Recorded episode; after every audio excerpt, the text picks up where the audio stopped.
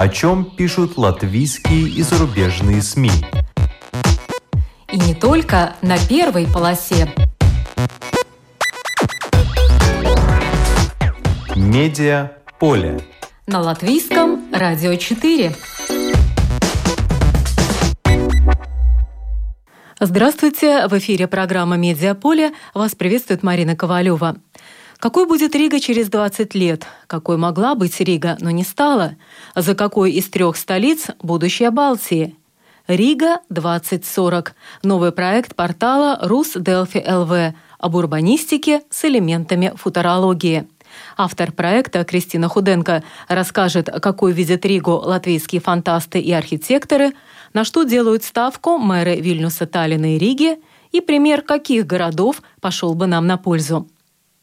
Газета «Сегодня» совместно с Балтийской международной академией провела конкурс общественных инициатив «Как обустроить наши города». Кто победил и кто что предложил, расскажет главный редактор газеты «Сегодня» Андрей Шведов. В начале программы обзор некоторых других публикаций.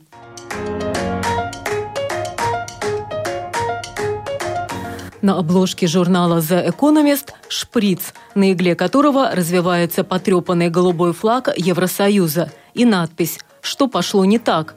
Издание анализирует, почему в богатом Евросоюзе, где развита наука и на высоком уровне системы здравоохранения и социальной защиты, большие показатели смертности от COVID-19, а привитых от коронавируса всего 14%, тогда как в США привито 38% населения, а в Великобритании 58%. Издание называет несколько причин. Слишком возрастное по мировым стандартам население, переполненные города, высокая трансграничная мобильность населения внутри ЕС. Есть и политические причины – Бюрократия мешает заключению контрактов на поставку вакцин, так как сфера здравоохранения находится по большому счету в ведении национальных правительств а также то, что команда Урсулы фон дер Ляйен в ходе переговоров о поставках вакцин сфокусировалась больше на цене вакцин, чем на надежности поставок. Упоминается и экономический фактор – экономика ЕС в стагнации. На странице журнала The Economist попала и Латвия – под заголовком «Фолк. Истории в четыре строчки» опубликована заметка о дайнах. В свое время немцы, шведы, русские в Латвии прививали христианство, но корни латышских ритуалов в доморощенном язычестве. Они нашли отражение в фольклорных песнях дайнах. Издание пишет о том, что последние 22 года Ева Зентивануи переводит дайны на английский – Первый том был опубликован в 2018, а сейчас и второй том подготовлен к выходу в печать. Короткие дайны, богатые метафорами и символами, с особыми рифмами и уменьшительными суффиксами, переводить нелегко. Отложенная партия Даны Рейзнеце Озолы – по таким заголовкам в журнале «Открытый город» опубликовано интервью с бывшим министром финансов Латвии, которая стала управляющим директором Международной федерации шахмат «ФИДЕ», причем под началом бывшего вице-премьера России Аркадия Дворковича. С ним Рейзнеца Озола познакомилась лично, когда открывала рынок газа в Латвии и старалась сделать все возможное, чтобы «Газпром» не делал резких движений по отношению к газохранилищу в Инчукалсе. По иронии судьбы, «Газпром» является главным спонсором ФИДЕ, который представляет 196 национальных шахматных федераций. Среди новых обязанностей данной Рейзны Циозелы, в частности, социальный блок вопросов. Например, она занимается тем, чтобы были разработаны программы для онлайн-игры в шахматы незрячими людьми – а в Латвии предложила обучать будущих педагогов шахматам в вузах, чтобы они потом могли вести кружки в школах и таким образом решить вопрос нехватки шахматных тренеров. Так уже делают в Беларуси. Главу шахматной федерации Латвии Мариса Кракопса директор ФИДЕ называет человеком, который, похоже, не очень любит шахматы и шахматистов, так как все время думает, как собрать с них денег, а при таком подходе можно потерять больше, чем найти. Один из приоритетов ФИДЕ – борьба с читерством, использованием электронных гаджетов в игре, что особенно актуально во время, когда турниры из-за пандемии переносятся в онлайн.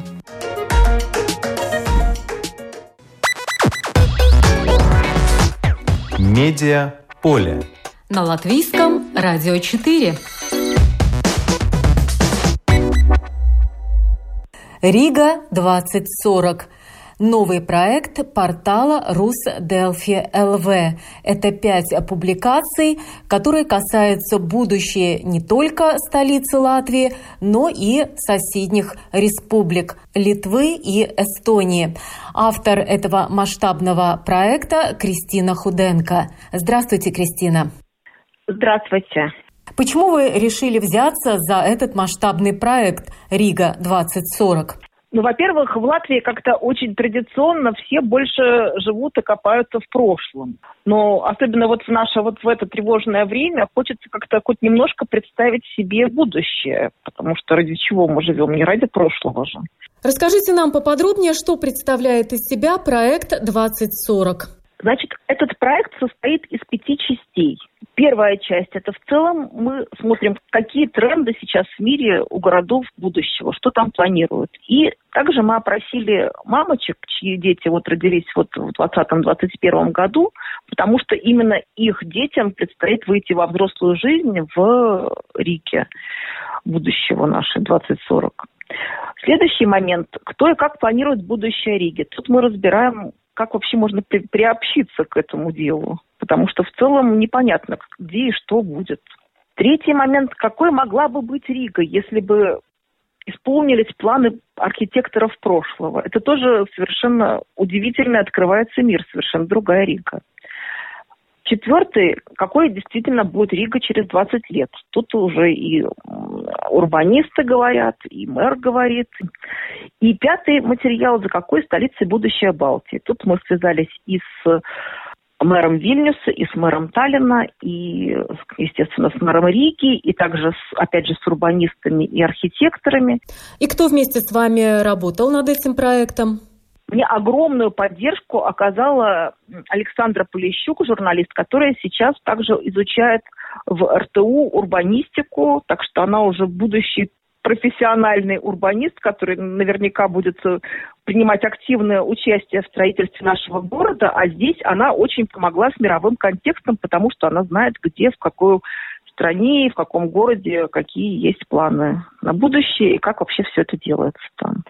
Ну, а вы уже занимались э, непосредственно Латвией, Литвой и Эстонией. Выясняли, что происходит э, в трех столицах? Да, я уже непосредственно работала на месте с местными урбанистами и властями. И я с удивлением обнаружила, например, что среди латышских писателей фактически нет ни фантастов, ни каких-то футуристов.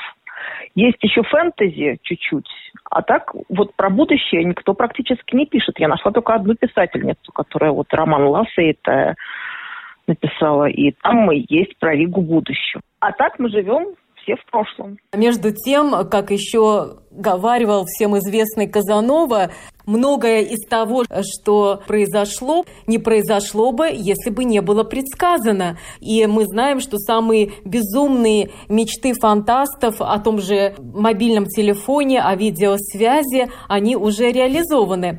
Но а те крупицы, которые вы нашли в работах наших местных латвийских э, футуристов, писателей, творческих личностей, каким они видят будущее?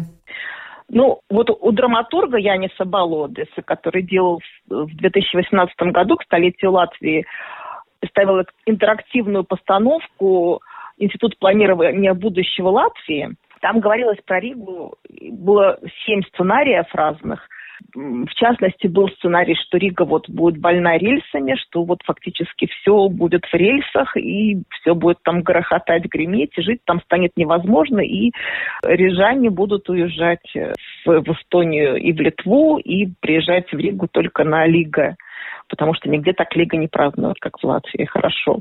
Был еще один сценарий, что Рига может утонуть, потому что все-таки э, лед тает, океан поднимается, и вода поднимается, а мы в низине. Ну, вот на этот счет я спрашивала потом у климатолога, и она сказала, что да, океан поднимается, но дело в том, что вот как раз и в том месте, где находится Рига, земля тоже поднимается, вот этот слой.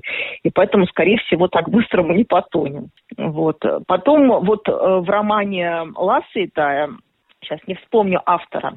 Это писатель Джейна Штейнберга. Да, вот интересно тоже, мы столько трудились над этим зданием Национальной библиотеки, в принципе, оно было задумано еще сто лет назад фактически. Вот, и в ее версии в будущем вот вокруг э, вот этого объекта, где хранятся знания, как раз и таится будущее Риги. Что вот будут люди, такие читатели, которые берут всю литературу за, за прошлое время, как-то очень быстро они ее перемалывают в мозгу, анализируют, то, что машина не в состоянии сделать, улавливают подтексты, и потом из мозга этого читателя перекачивается эта информация в мозг заказчика который будет потом какие-то там делать бизнес-проекты. И вот Рига по ее плану, она вот будет таким сосредоточением знаний, вот куда со всего мира будут ехать. И это будет приводить деньги в Ригу, и это очень многие проблемы решит, и Рига действительно расцветет вот за счет вот этого. Но это одна из черт возможной идентичности Риги, Рига как город знаний. И одна из черт инфраструктурной идентичности Риги, которую описал Янис Балудес, это железная дорога, э, что, в принципе, вполне вероятно, учитывая э, проект «Райл Балтика». Но это, так скажем, художественные произведения, видение творческих личностей. Но у вас целых пять публикаций, и одна из этих публикаций называется «За какой столицей будущее Балтии?». И здесь идет уже о конкретных вещах, о конкретной идентичности той или иной столицы. Вы связались с мэрами и Вильнюса, и Таллина, и Риги, которые четко вам обозначили свое видение. Итак, на что ставит Вильнюс, на что ставит Таллин, на что ставит Рига? Давайте по порядку. Вильнюс ставит на то, что они очень быстро будут принимать все решения. Они, конечно, говорят тоже, как и все, что они будут зелеными, и это неудивительно, потому что Евросоюз требует, чтобы к 2050 году Евросоюз стал климат-нейтральным, и поэтому города соревнуются большие, кто быстрее станет климат-нейтральным, не будет производить СО2. Но плюс к этому нужны какие-то бонусы. Вот Вильнюс говорит о том, что у них все будет очень быстро. Вот приходит бизнес, и ему быстро помогают вырасти и взлететь. Но, как вы уже упомянули, говорится о том, что Вильнюс э, должен стать климат-нейтральным, это сейчас в тренде, хотя один из э, оппонентов, э, антрополог Екатерина Лавренец говорит о том, что как раз-то в этой сфере не все так радужно, как хотят представить. Вот ее аргументы. Ее аргументы, что несмотря на то, что Вильнюс говорит о том, что он собирается быстрыми темпами зеленеть, на самом деле он действует фактически в обратную сторону. Наращивает автомобильную инфраструктуру, увеличивает количество твердых дорожных покрытий, и с озеленением все идет, в общем, тоже не так бодро. Дело инфраструктуры происходит за счет зеленых насаждений зачастую. Ну вот э, к словам Екатерины Лавренец по поводу велодорожек э, стоит все-таки прислушаться. Э, вот это замечание о том, что если вырубать зеленые насаждения и прокладывать велодорожку, то надо все-таки подумать о потеплении климата и насколько комфортно будет ехать в жаркую погоду по велодорожке, где нету тени от окружающих деревьев. Вот это интересное замечание. Но надо сказать, что вот в Риге тоже как-то об этом совершенно не думают, потому что вот смотришь, строят детскую площадку, или вот та же кепка Ушакова. Это абсолютно голые такие пространства. Никаких там ни деревьев, ни зеленых насаждений как-то нет. Сама горка-то зеленая. Смотрите, наслаждайтесь и откройте зонтик. Ну, а, а теперь Таллин. На что делает ставку Таллин? Его идентичность. Ну, традиционная идентичность Таллина – это то, что это умный город. Конечно, он тоже будет зеленый, и там собираются технологии совмещать вот с этой зеленостью, там прокладывать какие-то удивительные э, зеленые коридоры, в которых будут насекомые сос- соседствовать с линиями электропередачи. Как-то там вот все это будет очень хитро и интересно. И что вот еще интересно – в смысле Таллина, что они очень интерактивно сотрудничают со своими жителями. У них есть э, такие инструменты, где жители очень легко могут увидеть, в чем заключаются какие-то трансформации в конкретных районах, подать свои какие-то предложения. Ну, в общем, как всегда, вот это вот Е-политика у них на высоте. Но вот тот самый туннель под Финским заливом, о котором вот говорится и в Институте планирования Латвии, о том, что Таллин соединится с Хельсинки и станет Талсинки, этот вот как раз проект до сих пор под вопрос. Он, в принципе, должен был принести огромное количество денег э, и Эстонии, и, конечно, в большей, в большей мере Хельсинки, но как-то все время вот он, несмотря на то, что вроде бы как-то он делал собирался ли его делать на частные деньги, но как-то он вот до сих пор не, не находит ни подтверждения, ни отрицания. И тот же мэр говорит, что, что он вот очень хочет, чтобы потеснее было с этим, но как-то вот все пока вот еще непонятно. Ну, на самом деле, вот этот проект подводного туннеля Таллин-Хельсинки, он э, выглядит весьма амбициозным. Да? Инициатор этой стройки, финский бизнесмен Питер Вестербака, обещал, что 15 миллиардов евро на этот проект э, поступят из Китая. Но все мы знаем, как сейчас в Евросоюзе относятся к инвестициям из Китая с очень-очень большим опасением, особенно что касается проектов в сфере стратегической инфраструктуры. А в принципе такой подводный тоннель, соединяющий две столицы, наверняка один из таких. И если учитывать, что запуск планировали на 2024 год, а ВОЗ и ныне там, э, то, конечно, вряд ли к 2050 2050 году э, начнут эксплуатировать то, что еще даже не начали проектировать. Вот эта прибыль около 300 миллиардов евро и с которых 47 миллиардов должно было прийтись на э, Эстонию. Конечно, цифры очень хорошие, кусок лакомый, но пока выглядит э, малодостижимым, судя вот по вашей э, публикации. Ну вот да, пока все это вот как-то в тумане.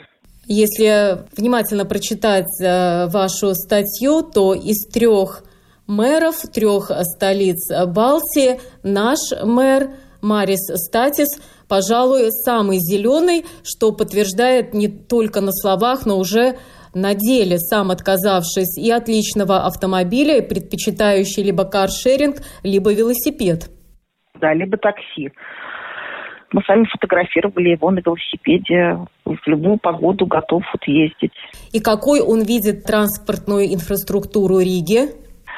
Ну, транспорт Риги, основной такой костяк, можно сказать, позвоночник, это будет железная дорога. В принципе, планируется, что основное развитие Риги будет вот в центре и вокруг железной дороги, чтобы по железной дороге уже поезда ходили не символически там раз в час, а ходили как нормальный городской транспорт. И вот к этим железнодорожным станциям уже плотно примыкал и э, какой-то транспортный хаб, где можно оставить велосипед, и который присоединяет городской транспорт, и где можно там подзарядить тот же электроавтомобиль.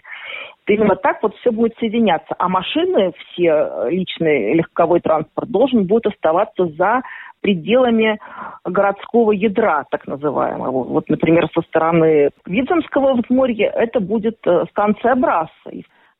Но вот эта концепция мобильности Риги, э, которую разрабатывало бюро одного из самых уважаемых городских планировщиков мира, датчанина Яна Гейла – она очень хорошо выглядит на бумаге. И вот э, датчанин, э, который трансформировал и Копенгаген, и Нью-Йорк, и Москву, он э, давал советы Риге еще в 2001 году, но эта концепция великолепно выглядит на бумаге, а вот как это может быть на практике – здесь, мне кажется, тоже стоит прислушаться к мнению оппонента, архитектора, профессора РТУ Яниса Крастинша, который считает, что мышление городских властей Риги можно скорее назвать, как вы пишете, не зеленым, а коричневым. Каковы его аргументы? Ну, Крастель скорее, он, конечно, не оппонент Яна Гейла, он тоже за то, чтобы Рига была зеленой, и исторические вот эти все бульвары своей всей красоте расцвели. Он скорее против того, что городские власти не с того конца начинают, что они вот перегораживают э, велосипедными дорожками те же автодороги, и машины будут стоять в пробках, особенно когда закончится пандемийное ограничение. И тогда действительно будет э, загрязнение воздуха еще больше, потому что до сих пор совершенно непонятно, где оставлять эти автомобили за городом, где те хабы, и где... то есть планы есть, но получается, что людям не сказали, где оставлять эти машины. Вот, скажем, я живу на Бруненеку, в этом промежутке между Чак и Авато знаменитым, где из 58 стояночных мест оставили два. Пока что люди бросают машины, и я даже не знаю, как они там разбираются потом. Платят штрафы или что. Но, в принципе, машины-то ставить особенно негде. А при этом не сказано, где ставить в другом месте тоже. Ну вот э, тот же Янис Крастинш, он э, приводит в пример э, тот же Копенгаген, потому что там автостоянки, в основном под землей. И те, кто много путешествует по Западной Европе, приезжают в красивые города, и видят, что да, там мало машин или очень мало мест для парковки в историческом э, центре города, но зато огромные подземные автостоянки или подземные туннели э, прекрасный, чудесный зеленый Баден-Баден. Да? Вы видите, что вы э, въехать в город можете только по подземному туннелю. То есть все это скрыто в основном-то под землей, но это не говорит о том, что вообще все остались без машин. Потому что, конечно, кто-то пользуется метро, кто-то пользуется поездом, но машины пока еще э, все-таки в ходу. Ну да, и к тому же все-таки эти подземные все дела, они довольно дорогие. И пока что у нас ничего не говорится о том, откуда эти деньги появятся. Ну а что касается идентичности Риги, вот мы уже сказали, что Таллин – это центр инноваций Балтии. Вильнюс – это самый быстрый в решениях европейский город. А Рига в чем наша идентичность? Мэр планирует, что все-таки она станет самым крупным городом. Такис очень хочет связать вот Ригу, сделать ее такой полноценной метрополией, связать ее как можно больше с окружными городами. Во-первых, это решает вопрос экономии на инфраструктуре, потому что сейчас в каждом городке там условно своя какая-то компания, которая обслуживает сточные воды, там обслуживает еще что-то, еще что-то. Он хочет все это укрупнить централизовать, чтобы была экономия. Во-вторых, он хочет сделать хорошее транспортное сообщение и также напомнить вот этим городкам маленьким, что, где их жители зарабатывают, а зарабатывают они в большинстве своем в Риге, и тут же они портят воздух э, своими машинами и так далее. А значит, они должны каким-то образом тоже делиться. Вот. И в этом случае Рига сможет себя заявить как очень большой город, который приходящие инвесторы находят много рабочей силы разной. Но пока, судя по вашей публикации, если не брать Ригу как метрополию, которая абсорбирует окрестности, допустим, там Марупе, Саласпилс и вплоть там до Юрмалы, э, какие-то населенные пункты, э, то само население непосредственно Риги, в отличие от Таллина и Вильнюса, по прогнозам не увеличится, а наоборот уменьшится. Но мэр это не отрицает, что в ближайшие годы еще тысяч двадцать пять мы потеряем. Но если полномерно все грамотно сейчас начать э, делать, то люди начнут возвращаться. И для бизнеса Рига интереснее, тем более, что она центральная, и тем более, что у нас все-таки аэропорт с большим числом маршрутов. Хотя тут тоже мэр опасается, что вот эта вот ковидная ситуация, которая дала почему-то, в которую Вильнюс и Таллин работала, а Рижский аэропорт нет, все это может тоже отразиться не лучшим образом на нашем развитии аэропорта. У вас э, в этом проекте пять э, публикаций, и одна из них называется «Кто и как планирует будущее Риги», и в ней э, есть очень интересный, на мой взгляд, раздел, который касается городов, которые могли бы послужить примером для Риги. Э, вот чтобы мы могли взять на вооружение из опыта тех городов, которые уже э, прошли вот этот путь реальных изменений, причем за короткий срок. Вот у вас приводится три города – Гданьск, Прага и Лейпциг. В чем суть? Вот как раз вот этой частью международной занималась моя коллега Александра Полищук, которая изучает сейчас урбанистику в РТУ, и она очень глубоко погружена в эту тему и в международном контексте.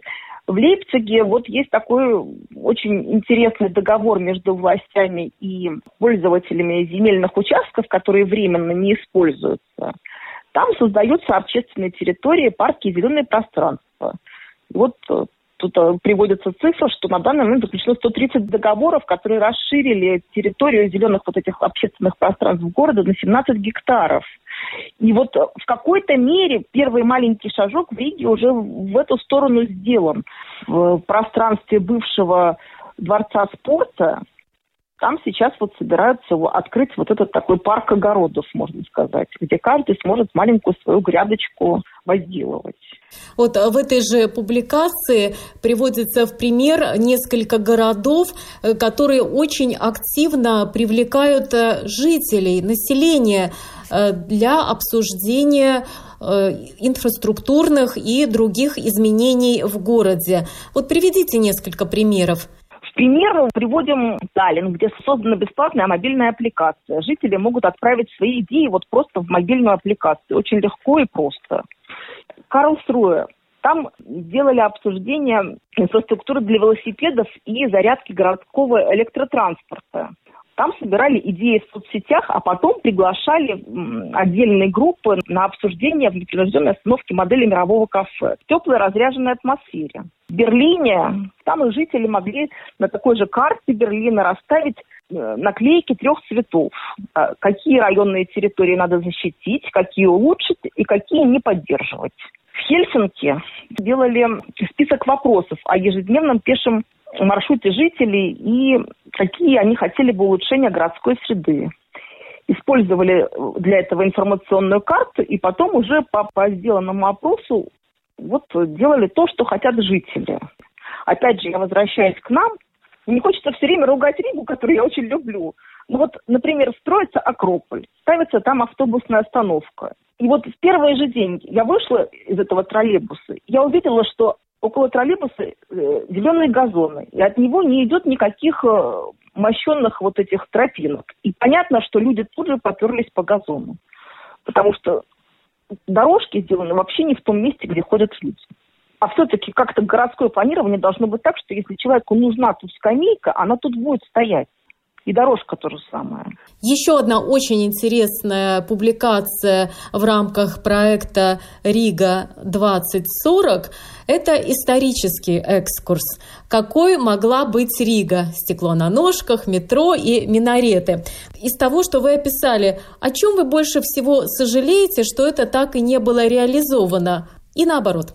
Ну, если честно, может подумать, я такая вот древняя, но вот, наверное, самые первые планы, где как раз планировались вот это зеленые коридоры бульварные, вот вписать Ригу в природу. Вот это, конечно, самое было такое милое. И, в принципе, из того, что говорит сейчас мэр, в принципе, мы к этому хотим вернуться. Вот чтобы в этом ядре города сохранился такой дух города, чтобы там была и старина, и зелень, и вот именно вот это лицо Риги. Потому что что дальше последовало, там, в ульмайские времена там собирались расчищать пространство, делать эти гигантские арки, какие-то башни.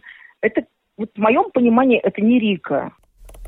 Из того, что я узнала, мне вот больше всего жаль, э, что на месте, где сейчас фактически э, такая неприглядная канава, э, около центрального рынка, между автовокзалом и центральным рынком, э, где когда-то предлагали устроить такой порт, куда бы заходили маленькие кораблики, рыбацкие лодки. Могло бы быть очень романтичное место. Или, например, очень жаль, что вдоль набережной так и не появился аналог французской парижской галереи Лафайет с скрытыми торговыми галереями. Такой променад вдоль реки. Вот то, что у нас не могут до сих пор сделать вот какую-то очень уютную набережную, это особенно обидно, потому что приезжаешь в любой такой крупный, да и не крупный тоже европейский город, и там вокруг набережной всегда такая жизнь, так все красиво, и все так э, с какими-то горшочками, кафешками. А у нас набережная – это какое-то такое мрачное очень пространство, в которое людей пускают по праздникам. Пять публикаций проекта «Рига-2040» за какой столицей будущее Балтии, какой будет Рига через 20 лет, какой могла бы быть Рига, кто и как планирует будущее Риги, города будущего. Все это уже опубликовано на портале Rus Delfi LV. Вот какой главный вывод вы сделали, Кристина, в ходе этой работы? Ну, мой вывод, э, как ни странно, касается вот третьего в стиле такого фэнтези, наверное, фильма, который был э, все-таки посвящен Риге будущего, что там людей заставляли быть счастливыми. И за то, что ты несчастлив, наказывали. Мне бы очень хотелось, чтобы в Риге люди были счастливы по своей воле. У них на то было достаточно причин. И грамотное развитие города может этому поспособствовать. Спасибо. Это была Кристина Худенко, автор проекта «Рига 2040» на портале Русделфи ЛВ. Медиа поле. На латвийском радио 4.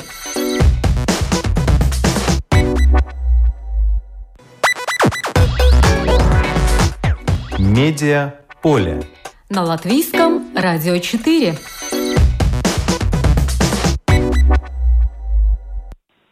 Продолжаем тему урбанистики. Газета «Сегодня» совместно с Балтийской международной академией провела конкурс общественных инициатив «Как обустроить наши города».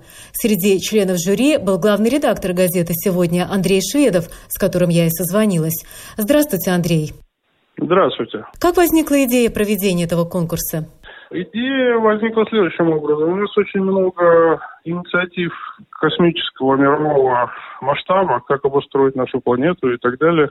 Мы задумались о том, что гораздо важнее, или вернее то, что общее какое-то вселенское счастье начинается с удобств, с каких-то изменений в твоем дворе, на твоей улице, в твоем доме, может быть, даже – и предложили нашим читателям э, предлагать, выдвигать свои идеи, как обустроить конкретные небольшие участки вот территории Латвии. И благодаря этому, благодаря приведению в порядок небольших э, территорий, станет в целом и страна лучше.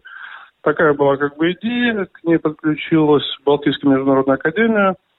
Э, выдвинули, значит, ряд призов от портала ББЛВ было предложен 300 евро за первое место. В свою очередь, Академия предложила победителям бесплатный год обучения, ну, собственно, в Академии. Вот. Это было решено и опубликовано в газете и на портале, и получили ряд предложений, из которых выбрали лучше. А какова была активность? Достаточно высокая. Может быть, действительно, люди в Латвии устали от от того, чтобы следить за какими-то глобальными событиями типа коронакризиса или там противостояния там каких-то мировых держав или там масштаб Европейского Союза. И действительно то, что происходит у себя во дворе, гораздо ближе и важнее, чем то, что происходит там в юго-азиатском регионе, например. А из каких городов больше всего поступило предложений? А, ну, предсказуемо Рига, коль скоро у нас тут треть населения живет – Э, Елгова была очень активна, Даугавпилс и некоторые там хутора, там какие-то такие вот. Ну, тут, собственно, вся Латвия, да. И каковы были главные критерии оценки? Стиль, идея? Поскольку одним из призов была публикация на портале ББЛВ в газете «Сегодня», то, конечно, рассматривали, как это изложено. Да? То есть, кстати, был не, не только на русском языке, но и на латышском и на английском предложено подавать. А, смотрели стиль, а, насколько это интересно, читабельно, поскольку это потом публиковалось на портале. Ну, суть идеи рассматривалась. Все это выбиралось жюри, в которое входили ведущие преподаватели и профессора Балтийской международной академии. Ну, от газеты, от портала был я. Вот мы собрались, там нас, по-моему, шесть человек было, и выбрали наиболее, на наш взгляд, лучшие работы. Ну а что показал вот этот конкурс? Главные проблемы, которые волнуют тех, кто вам написал? Ну, предсказуемо это организация дорожного движения, допустим, в своем районе, в своем квартале. Это приведение в порядок дворов. Это что можно сделать в конкретном городе, допустим, с с историческими какими-то сооружениями или с какими-то там местами, районами, да. Вот. Ну, то есть такие вполне реальные конкретные работы, предложения не так, что давайте там сделаем счастливыми весь мир, а давайте вот отремонтируем там условный забор там будет рядом с нашим домом. Ну, давайте тогда э, перейдем к победителям. Кто был удостоен э, первого места? А, первое место был удостоен Даниил Ганин, студент, кстати, очень такой успевающий, да, очень талантливый человек молодой, да. И все члены жюри были единодушно выбирая лучшую работу. Но вы сказали, что решение жюри в данном случае было практически единодушным. Э, что было самым интересным э, в его письме? Ну, я бы не хотел пересказывать сути инициатив, поскольку тогда теряется смысл заходить на портал ББЛ и читать о них, да. А могу сказать, что мне лично, мне понравился стиль изложения, то есть такой хороший, не по годам, толковый, внятный. Ну, хорошее такое письмо с точки зрения журналистики. Так что я, насколько знаю, этот победитель учится у нас на физмате. Но я думаю, с такими талантами он бы мог бы и попробовать себя в журналистике, по крайней мере, в русской. Но все-таки хотелось бы хотя бы несколько слов узнать, о чем он написал. Насколько я понимаю, его тоже, как и у других участников, волнует одна из проблем – это проблема парковочных мест. Э, чтобы не превращались э, дворики, особенно дворы внутренние, которые можно бы использовать э, как место встреч, для посиделок, для встреч с друзьями, чтобы они не превращались в парковки. Совершенно верно. А в целом, да, очень такое толковое и интересное предложение. Надеюсь, что власти, ну, если уж там не городские, а районные, могут интересоваться предложениями наших участников э, нашего конкурса. Ну, я думаю, что первое место э, Даниил Ганин заслужил хотя бы еще и потому, что э, в его письме шла речь и о гражданской инициативе в прямом смысле этого слова, когда жильцы дома э, написали письмо протеста против строительства одного из э, продовольственных магазинов э, в их районе, таким образом защищая свое право на более спокойную от, в том числе, автотранспорта жизнь.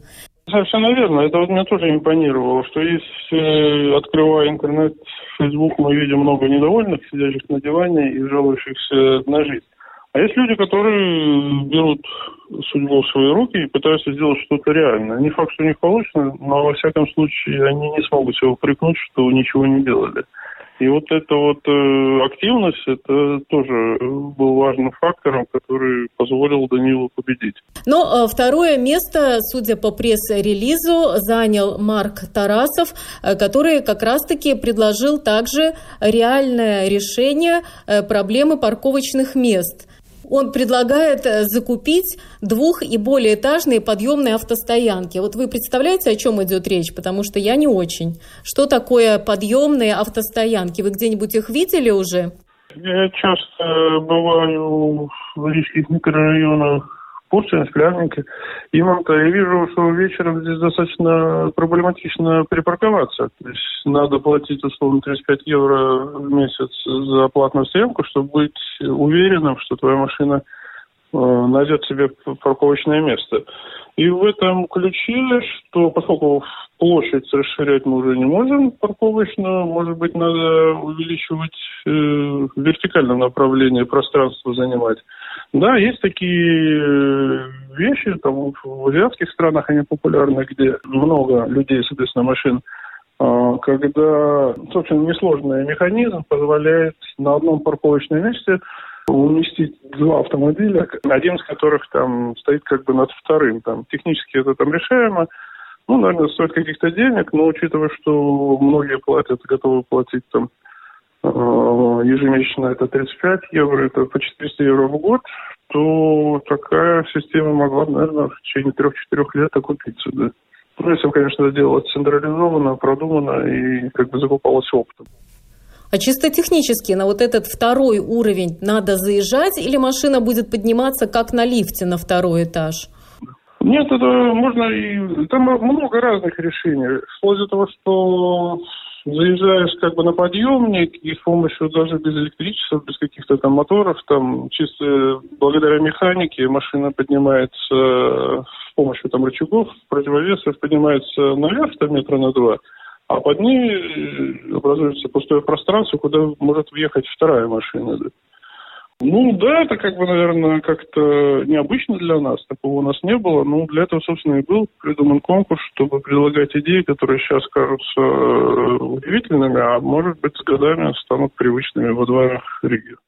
Вот это оригинальная идея. А, кстати, с этими предложениями вы их намерены обобщить и, возможно, подать в Рижскую думу? Или вы просто опубликуете эти статьи, чтобы, возможно, чиновники про это прочитали и задумались над этим? Нам, нам проще в этом плане, поскольку в газете «Сегодня» и на портале ББЛВ это единственный СМИ Латвии, где работает, допустим, журналистом э, депутат Рижской думы Вадим Фальков и депутат Сейма Николай Кабанов – то есть мы к власти этой можем обратиться непосредственно через наших журналистов. И да, наверное, я оптимизирую, соберу как-то, подошью эти предложения и передам нашим моим коллегам, журналистам, которые являются ну, депутатами, избранными народом, а дальше там они попадут в соответствующие комитеты и департаменты.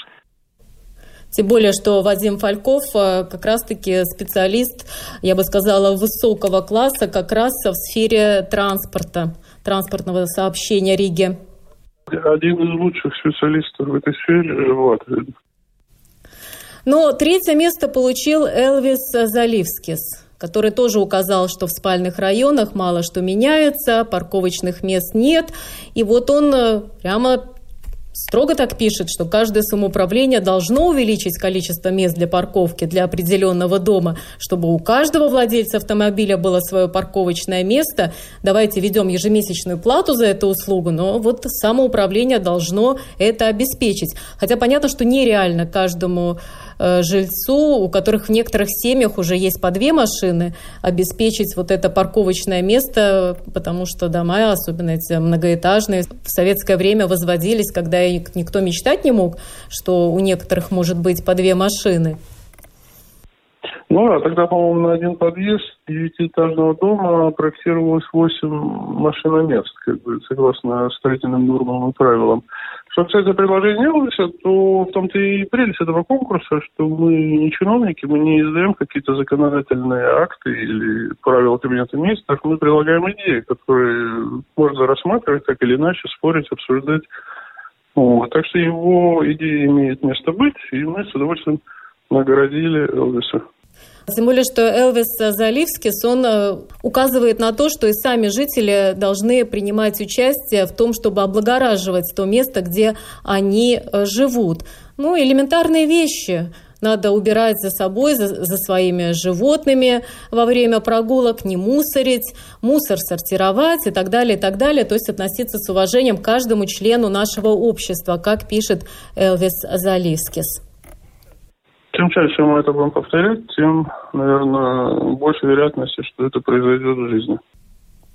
Ну, помимо трех победителей, у вас еще есть э, дипломанты. Виктор Гущин представил э, солидное солидно, я бы сказала, исследование на тему развития Елговой. Особенно его волнует э, вопрос застройки до военной территории э, Елговы. А вот Вячеслав Алтухов, мне понравилось, что он с юмором подошел к этому конкурсу. И зеленая, зеленая тема сейчас очень популярна. Вот это его эссе про елку, про спиленную елку, которую каждый год самоуправление устанавливает э, во дворе. А можно было бы пойти другим путем. Можно было бы эту елку не каждый год спиливать и привозить, а посадить и потом смотреть каждый год, как она растет, растет, растет. Обошлось бы намного дешевле, чем каждый год привозить спиленную елку. Было и такое предложение, ну, почему нет? С юмором он пишет, все, что мы сами сажали, то выросло, а то, что сажало самоуправление, все и сдохло. Ну что ж, конкурс завершен, его лауреаты известны, работа победителя уже опубликована. Ваше издание «Газета сегодня» какие еще намерено э, проводить инициативы, чтобы расшевелить наше гражданское общество? Ну, во-первых, мы ежегодно уже на протяжении нескольких лет проводим э, традиционный конкурс э, лучших сочинений выпускников, разные там школьные группы, и выпускники, и средние классы, и младшие классники. Каждый год задается какая-то тема, очень большой отклик, десятки, сотни сочинений приходят. Выбрать победителя достаточно трудно, поскольку очень много хороших работ. Но, тем не менее, каждый год мы подводим итоги, награждаем победителей, и вот этот конкурс, ну, достаточно такой резонанс для, ну, в школьных кругах. Кроме того, буквально 30 апреля выйдет уже второй тур конкурса на интеллектуального, да, задаются Задачи такие логические, так математические. Призы там, бесплатное обучение в Балтийской международной академии. То есть таким образом не только поддерживаем молодые таланты, но и вузы латвийские ищут среди школьников людей, которые ну, заранее будут блистать там своими знаниями техническими. Да. Вот. Ну, таким образом вот пытаемся как-то наших читателей мотивировать, стимулировать, э, выйти из своего обычного состояния и что-то придумывать, писать, присылать следить за нашими публикациями. Желаю вам удачи, спасибо. Это был Андрей Шведов, главный редактор издания «Сегодня». В каких городах, поселках и вообще среде мы будем жить, в какой-то мере зависит от нас всех – Будем же следить за планами, проектами и проявлять активность. Программу провела Марина Ковалева. Спасибо за внимание. О чем пишут латвийские и зарубежные СМИ? И не только на первой полосе. Медиа поле. На латвийском радио 4.